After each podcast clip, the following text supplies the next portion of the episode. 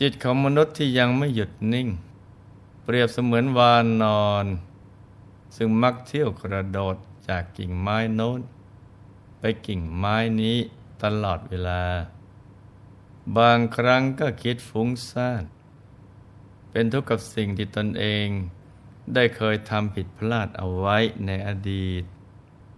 บางทีก็กังวลใจกับเรื่องที่ยังไม่เกิดขึ้นคิดหาเรื่องใส่ตัวคิดน้อยอกน้อยใจเมื่อไม่สมหวังก็กลุ้มใจอยู่คนเดียวเหล่านี้คือธรรมชาติของจิตที่ไม่หยุดนิ่งขาดการฝึกฝนขาดการควบคุมการเจริญสมาธิคือการประคับประคองจิตให้หยุดนิ่งอย่างเป็นธรรมชาติโดยจะค่อยๆสลัดความคิดที่ไร้สาระไม่เป็นประโยชน์ให้หลุดล่อนออกจากใจแต่หากเราค่อยๆทำใจให้สงบ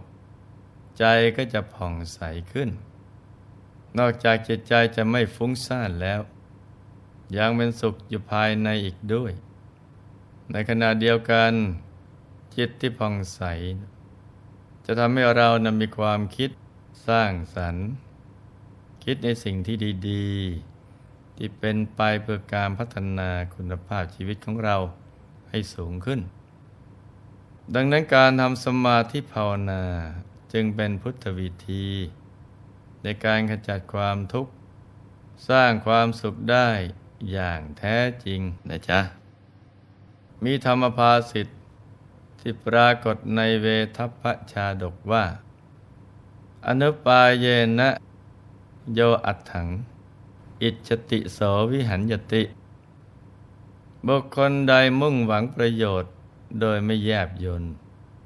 บุคคลนั้นย่อมประสบความเดือดร้อนการมุ่งหวังแต่ประโยชน์อย่างเดียวโดยขาดการพิจารณาไตร่ตรองถึงผลได้ผลเสียที่จะเกิดขึ้นคือคิดแต่ได้ไม่ดูเสียผลร้ายจึงมักจะเกิดขึ้นกับตนเองเสมอข้าทำนองคำโบราณที่ท่านกล่าวว่าให้ทุกข์แก่ท่านทุกข์นั้นถึงตัวเหมือนดังเรื่องของเศรษฐีประจำเมืองโกสัมพีที่เพียรพยายามฆ่าทารกผู้ไร้เดียงสาซึ่งไม่มีทางป้องกันตนเองได้โดยมีเหตุผลเพียงประการเดียวคือเกรงว่าทารกน้อยนี้จะมาแย่งตำแหน่งเศรษฐีกับลูกชายแท้ๆของตนเรื่องราวจะเป็นอย่างไรต่อไปเรามาติดตามรับฟังกันเลยนะจ๊ะเมื่อครั้งที่แล้วหลวงพ่อเล่ามาถึงตอนที่ท่านเศรษฐีสั่งนางกาลีให้เอาทารกไปโยนทิ้งที่หน้าผาแต่ทารกน้อยก็ไม่ตายเพราะตกลงใส่พุ่มไม้ใหญ่และถูกนายช่างสารนำเอาไปเลี้ยงเศรษฐีจึงให้นางกาลี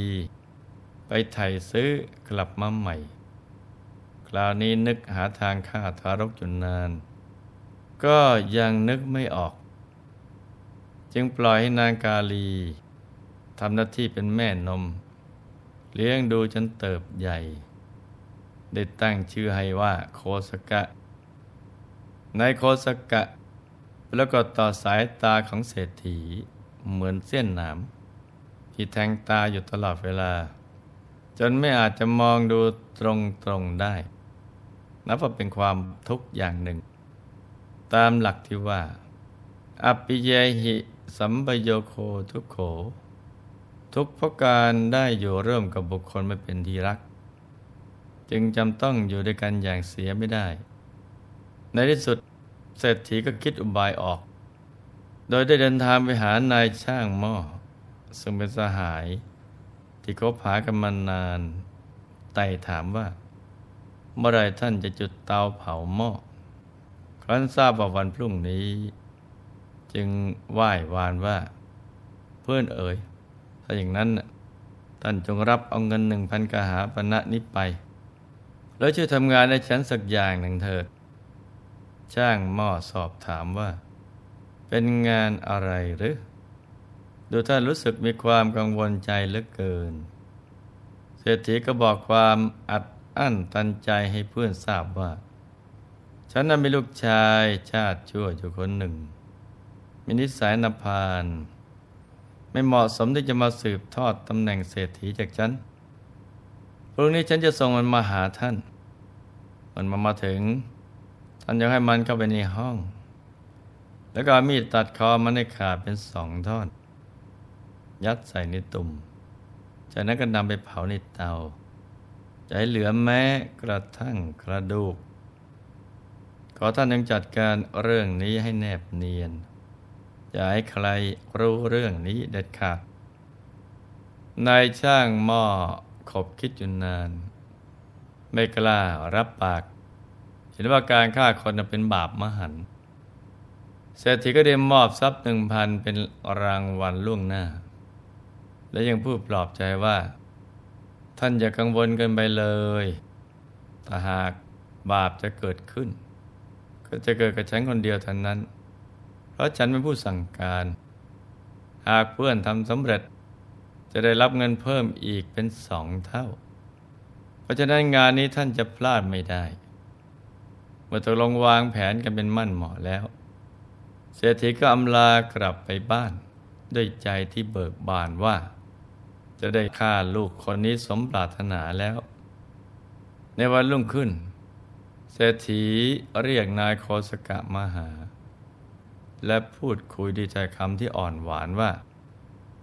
ลูกรักเมื่อวานนี้น่ะพ่อสั่งงานในช่างหม้อไว้อย่างหนึ่งลูกช่วยไปรับงานให้พ่อด้วยนะนายโคสกะดีใจที่ตนเองได้รับความไว้วางใจจากพ่อจึงรีบออกเดินทางไปทันทีโดยที่ไม่รู้ว่าตนเองกำลังถูกพ่อส่งให้ไปตายฝ่ายลูกชายแท้ๆของเศรษฐีกำลังเล่นตีคลีกับพวกเด็กอยู่เห็นนายโคสกะเดินผ่านมาพอดีจึงเรียกมาถามว่าพี่จะไปไหนเมื่อนายโคสกะบอกให้ทราบจึงบอกว่าพี่ไม่ต้องไปหรอกพี่มาช่วยฉันเล่นตีคลีเอาชนะเด็กๆพวกนี้เถอะเพราะวันนี้ฉันเล่นแพ้มาตลอดแต่พ่อจะทำโทษฉันจะรับผิดชอบแทนพี่เองโคสกะปฏิเสธไปว่าถ้าไม่ไปรับงานพ่อจะต้องลงโทษให้แน่ลูกเศรษฐีรู้ดีว่าโคสกะนั้นเป็นคนเล่นคลีเก่งมากจึงพูดให้กำลังใจว่าถ้าอย่างนั้นเดี๋ยวฉันจะไปรับงานแทนพี่เองวันนี้ฉันรู้สึกอับอายขายหน้ามากที่เล่นแพ้ตลอดพี่ช่วยเล่นให้ฉันด้วยเถิดประทนการขัดแย้งขยอจากน้องชายไม่ได้โคสกะจึงแนะนำน้องชายไปว่าถ้าอย่างนั้นน้องจะไปบอกนายช่างหม้อว่าทราบว่าเมื่อวานนี้คุณพ่อสั่งให้ท่านทำการงานเอาไว้อย่างหนึ่งซึ่งผมก็ไม่รู้ว่าเป็นงานอะไรผมมารับงานที่พ่อฝากทำเอาไว้จากนั้นก็ส่งน้องไปเมื่อลูกชายเศรษฐีไปถึงก็ได้พูดจาตามที่นายโคสกะสั่งเอาไว้ทุกอย่างช่างหม้อจึงลงมือฆ่าตามคำสั่งเศรษฐีแล้วจับยัดใส่ตุ่มกับเตาเผาจนเหลือเพียงเท่าฐานฝ่ายนายโคสกะเล่นตลอดทั้งวันเมื่อไม่เห็นน้องชายกลับมาเสียทีพอตกเย็นก็กลับบ้านเศรษฐีเห็นโคสกะเดินกลับเข้าบ้านจึงไต่ถามว่าเจ้าไม่ได้ไปเอางานตามที่พ่อสั่งเมื่อเช้านี้หรอกหรือโคสกะบอกสาเหตุที่ตนไม่ได้ไปตามความเป็นจริงเศรษฐีฟังแล้วก็สะดุ้งวาบไปทั้งตัวร้องลั่นบ้านว่าจะได้ฆ่าลูกฉันเลยแล้วก็ได้วิ่งมุ่งตรงไปบ้านของช่างหม้อขณะวิ่งไปก็ร้องคร่ำครวญไปด้วยว่าเพื่อนรักท่านจะให้เราฉิบหายเลยเท นจะฆ่าลูกช้างเราเลยขอได้โปรดเมตตาด้วยเถิดฝ่ายช่างหม้อเห็นเศรษฐีวิ่งส่งเสียงดังมาแต่ไกลก็ร้องเตือนกลัวคนอื่นจะรู้แผนการอันชั่วร้ายว่าท่านเศรษฐีอย่าเอะอะไปงานของท่านทำสำเร็จแล้ว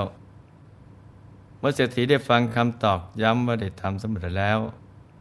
ก็แทบจะเป็นลมลมทั้งยืนเมื่อรักมากก็ยิ่งทุกข์มากเจ็บปวดรวดร้าวหัวใจเลือดลมภายในกระปั่นป่วนพลุ่งพล่านเหมือนกับถูกภูเขาใหญ่ท่วมทับหาทางออกไม่ได้เศรษฐีแทบจะกระอักออกมาเป็นเลือดฝ่ายช่างหม้อเห็นอาการเศรษฐีเสียใจผิดปกติทั้งทั้งที่น่าจะดีอกดีใจที่สามารถฆ่าลูกตัวเองได้แล้วจึงไต่ถามถึงความเป็นมาเป็นไปทั้งหมดเมื่อรู้ว่าตัวเองฆ่าผิดคนเสียแล้วจึงเกิดความสลดสังเวชใจแต่แต่ปลอบใจท่านเศรษฐีและขออภัยที่ได้ฆ่าลูกชายสุดที่รักแต่เศรษฐีก็ไม่ได้ถือโทษโกรธเคืองช่างหม้อเพราะถือว่าเป็นความเข้าใจผิดเมื่อเหตุการณ์เป็นเช่นนี้เศรษฐีก็ไม่อาจมองดูหน้านายโคสกะตรงตรงได้อีกแทนที่จะนึกถึงหลักกฎแห่งกรรมที่ว่าให้ทุกข์แก่ท่านทุกข์นั้นถึงตัวแต่เศรษฐีก็ยิ่งโกรธแค้นหนักขึ้นคิดว่าโคสกะคือผู้นำความฉิบหายมาให้เราทำอย่างไรดีเราจึงจะฆ่ามันได้ความคิดเหล่านี้เวียนวนอยู่ในจิตใจตลอดเวลาว่าต้องฆ่าให้ได้ทำให้เหมือนกับว่านายโคสกะกับตนเองไม่อาจจะอยู่ร่วมโลกกันได้อีกแล้วทั้งทั้งที่นายโคสกะไม่เคยคิดประทุษร้ายต่อท่านเศรษฐีเลยส่วนว่าท่านเศรษฐีจะหาวิธีการฆ่าโคสกะโดยวิธีการใดต่อไปก็ให้มาติดตามรับฟังกันต่อในวันพรุ่งนี้นะจ๊ะสำหรับข้อคิดในวันนี้ลูกๆจะเห็นแล้วว่าให้ทุกข์แก่ท่านทุกข์นั้นถึงตัวมีลักษณะเป็นอย่างไรการคิดแต่จะเข็นฆ่าหรือเอาชนะผู้อื่นไม่ประเสริฐเท่าเอาชนะใจตัวเองการชนะใจตนเองคือรู้จักให้อภัยยอมรับความเป็นจริงในสิ่งที่จะเกิดขึ้นด้วยใจที่เป็นปกติไม่ควรไปสร้างเวรสร้างภัยให้กับใครการฆ่ากิเลสที่อยู่ภายในใจของตัวเราเองได้อย่างสิ้นเชื้อไม่เหลือเศษนี่ถือว่าเป็นชัยชนะที่ยิ่งใหญ่ที่นำมาซึ่งความปลื้มปิติและภาคภูมิใจส่วนการข่มเหงรังแกผู้อื่นอาศัยความสุขบนความทุกข์ของคนอื่นเอารัดเอาเปรียบผู้อื่นไม่ใช่ชัยชนะที่แท้จริงแล้วยังพ่ายแพ้ต่อกิเลสอาสวะมีความโลภโกรธหลงมาบังคับบัญชาจิตใจดังนั้นชัยชนะที่แท้จริงจะต้องเอาชนะกิเลสอาสวะให้ได้โดยการฝึกใจให้หยุดนิ่งจนกระทั่งดวงจิตสะอาดบริสุทธิ์หลุดพ้นจากกิเลสอาสวะได้เข้าถึงพระรัตนตรัยในตัวฉะนั้นอย่าได้เกียจคร้านในการฝึกฝนใจให้หยุดนิ่งนะจ๊ะแล้วเราก็จะได้ผู้ชนะอย่างแท้จริงกันทุกๆคนในที่สุดนี้หลวงพ่อขออำนวยพรให้ทุกท่านมีแต่ความสุขความเจริญให้ประสบความสำเร็จในชีวิตในธุรกิจการงานและสิ่งที่พึงปรารถนาให้มีมหาสมบัติจักรพรรดิตักไม่พร่องบังเกิดขึ้นเอาไว้ใช้สร้างบารมีอย่างไม่รู้หมดสิ้นให้มีสุขภาพพรรณนามัยสมบูรณ์แข็งแรงมีอายุขัยยืนยาวได้สร้างบารมีกันไปนานๆ ให้ครอบครัวอยู่เย็นเป็นสุขเป็นครอบครัวแก้วครอบครัวธรรมกายครอบครัวตัวอย่างของโลกให้มีดวงปัญญาสว่างไสวได้เข้าถึงพระธรรมกายโดยง่ายโดยเร็วพลันจงทุกท่านเทอญธรรมกายเจดีย์